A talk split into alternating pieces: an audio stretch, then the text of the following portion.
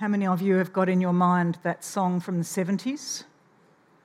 Therefore, the redeemed of the Lord shall return. yes, there's a few of you.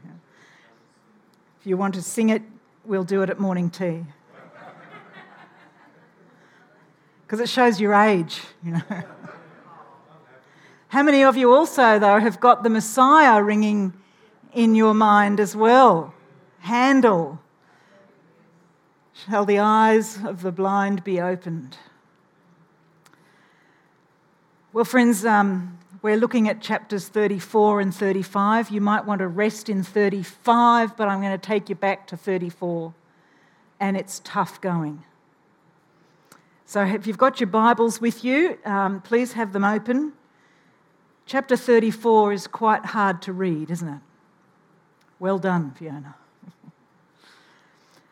It makes me think of some devastating things that have happened uh, recently in the last couple of decades.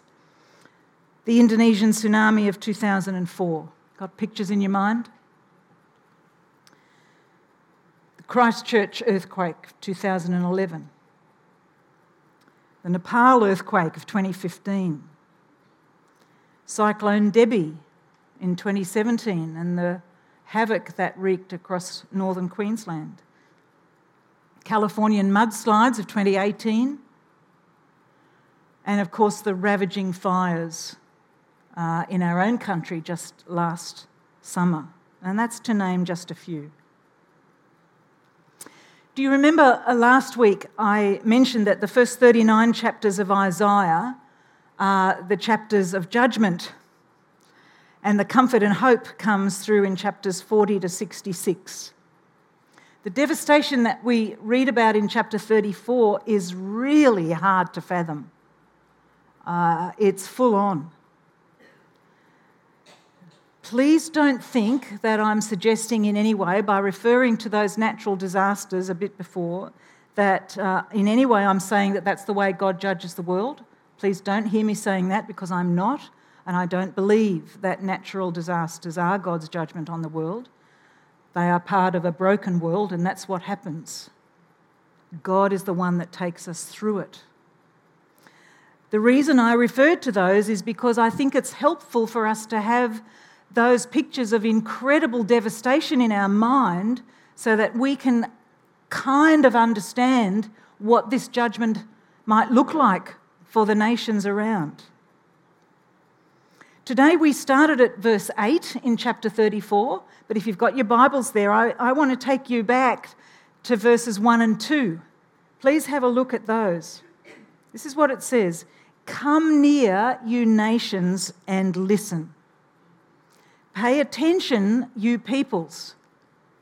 Let the earth hear, and all that is in it, the world and all that comes out of it. The Lord is angry with all nations. His wrath is on all their armies, it's saying. God is saying that He is thoroughly judging everything. Did you notice that? Everything that is in the earth, let the earth hear and all that is in it, and everything that comes out of it. So, all that the world does. Whatever comes out is deserving of the Lord's judgment. Everything that's in it, everything that comes out of it, kind of doesn't miss anything, does it? And it's not just about Israel and Judah. This is not just about the disobedience and sin of the covenant people. This is about all nations. God is not happy. God is not happy. And that's not a great rap for a world that was declared good at creation. This judgment, what we read in, Psalm, in, in chapter 34, is as if creation will be undone. All that was beautiful becomes ugly. Judgment, judgment never really uh, makes us feel good, does it? Do you feel good about judgment? Even as parents, you know, when our kids were so naughty that we applied significant discipline, it didn't feel good, did it? It doesn't feel good. It doesn't feel good to apply judgment, it doesn't feel good to receive judgment. Why is that? Well, I think it might partly be because it hurts. But I, I actually don't think that's the big picture. I don't think that's the main thing about why we don't like it. I think judgment doesn't feel good because it's actually about truth. When we are confronted with the truth about ourselves, it's hard, isn't it? In these previous chapters, Isaiah the prophet has been doing some truth telling. Judgment is imminent. And there's a pattern in these prophecies of these first 39 chapters. The Lord's, it's as if the Lord's judgment is rippling out from particular nations in widening circles to reach every place that opposes him. Did you notice that Edom is mentioned a number of times? Edom is a desert between the Gulf of Aqaba and the Dead Sea and it's where Esau's descendants refused Moses uh, to go into Canaan. And because of that, the name Edom is actually used to symbolize any nation that is in rebellion to the living God. So that just increases the fact that God is speaking to all nations here. There is utter desolation as he describes the catastrophe for Edom. Edom's capital, uh, Bozrah was once filled with prosperity, great herdsmen with thousands of, of uh, cattle. But then there's a change, and dilemma comes. Edom lies wasted away and is now a desert. And it's not just the land that is devastated. You see in verse 12, it says, All her princes will vanish away.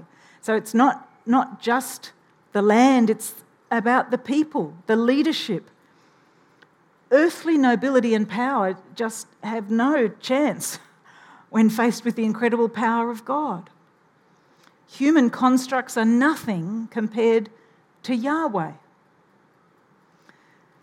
Barry Webb, who was uh, one time Old Testament lecturer at Moore College in Sydney, says in his commentary God is unbelievably patient.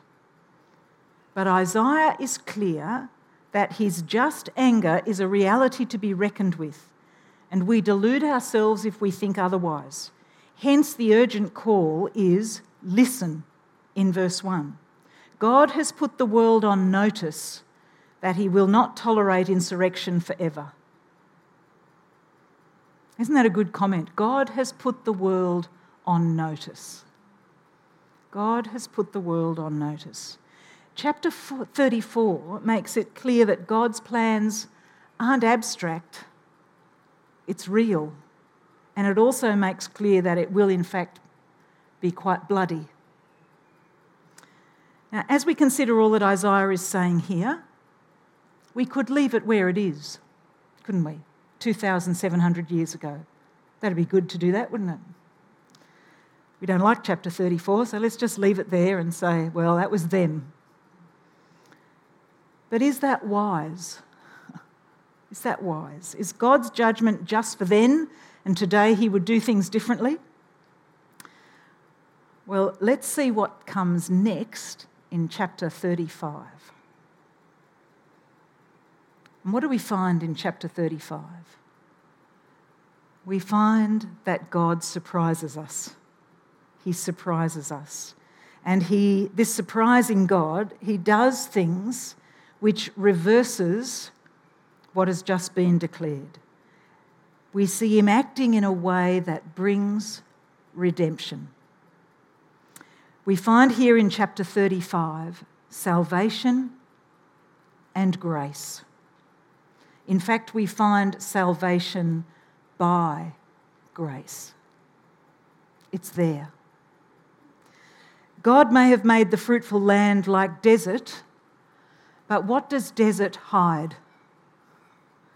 What is hidden underground in the desert? The desert always hides fruitfulness. Bring some rain on the desert, and what happens? Shoots soon erupt, don't they? Animals that were lying dormant reappear. Even in judgment, there is room for salvation. And here we find gladness. There is joy, there is glory, there is splendor. Creation may have been undone, but now it's being redone. God is declaring here that judgment has a purpose, and the purpose is redemption. The glory of the Lord comes and transforms the wilderness. Isaiah 35 uh, uh, is an oracle that is spoken in verse. We don't actually get to see it really well in English. When it gets translated out of the Hebrew, it loses a lot of its beauty. But it's not just in uh, verse, it's in symmetrical verse.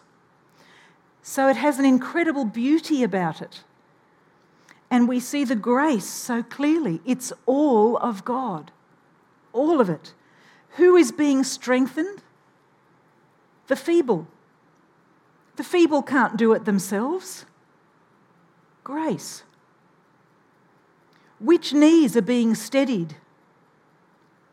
It's the knees that give way. Grace. Who is seeing? The blind. Who is hearing? The deaf. Who is leaping? The lame. Who is shouting? The mute. Do you see the grace?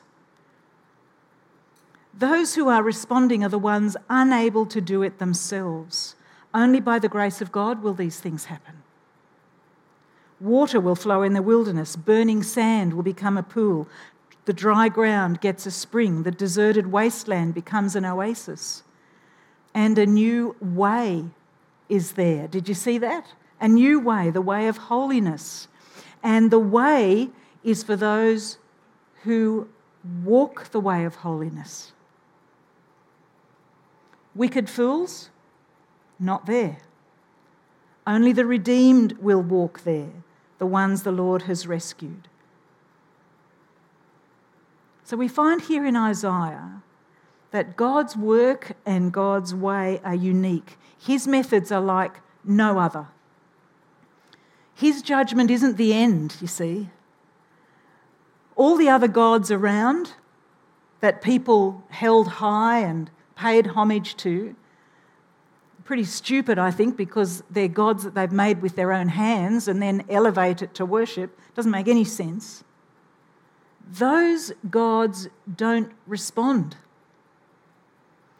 We have our God, the one true God, who responds. God's methods are like no other. In fact, the truth is not only is his judgment not the end, it's actually the beginning because it paves the way for redemption. His judgment is the beginning. Undeserving Israel receives hope because God makes the gracious decision and choice to continue being their God, not to abandon them, but to continue being God. And he makes the promise to come and put right every wrong. God shows the incredible scope of his desire, which is to not only cast out fear on the inside, but to save his people physically, bodily on the outside. And it's all wrapped up in this beautiful word redeem. Redeem. The end of verse 9 and the beginning of verse 10 is our key. Have a look at it. Only the redeemed will walk there, and those the Lord has rescued will return.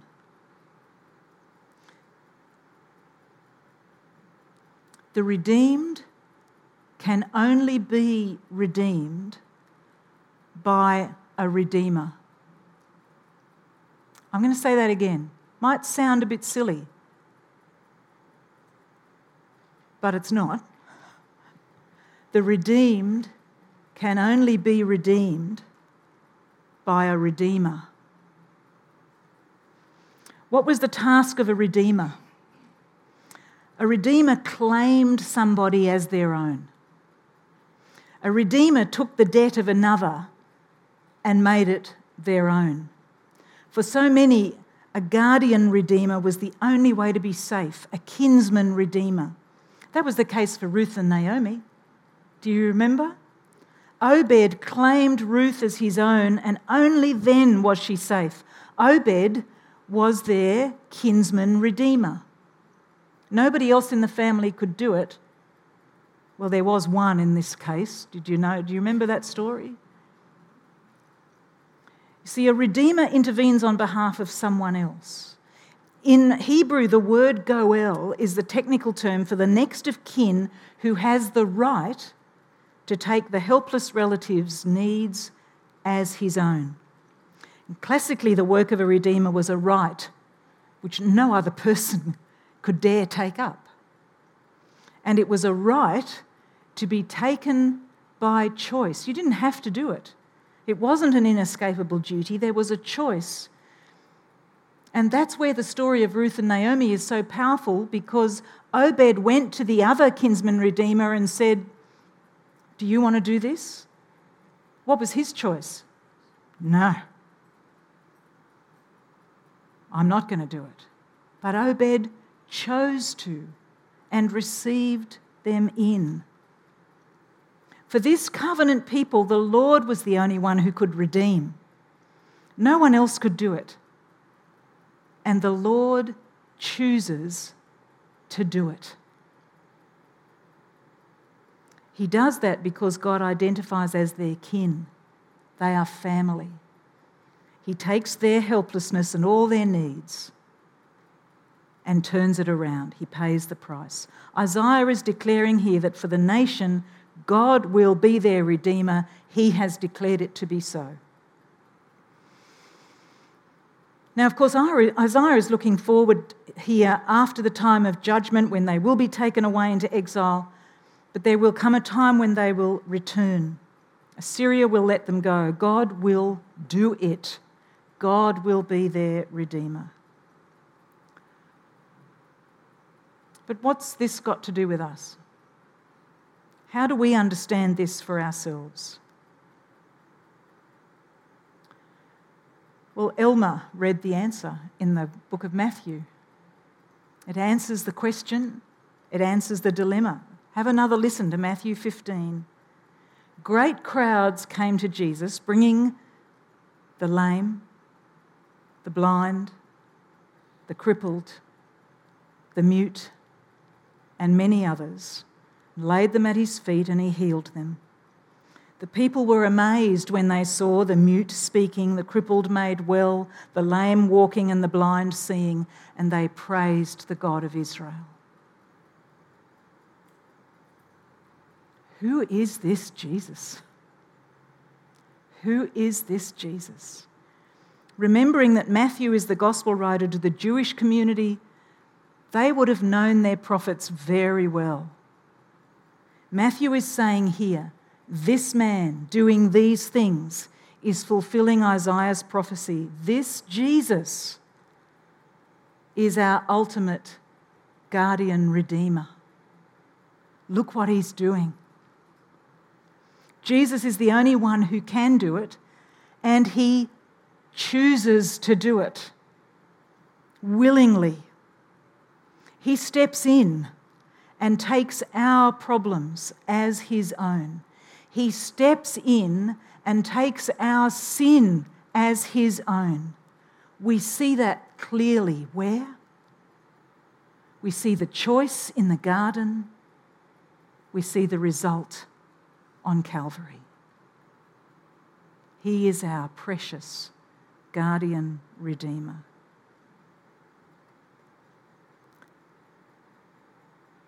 But Jesus also is the one who creates the way, the way of holiness. Jesus even declares himself to be the way. He's the one who said, I am the way and the truth and the life. Friends, we can't save ourselves, can we? We cannot save ourselves. But the way for salvation has been carved out by our Redeemer. The redeemed can only be redeemed by a Redeemer. And friends, it's you and I who are now able to enter the new Zion with singing, with everlasting joy crowning our heads, because we know our Redeemer.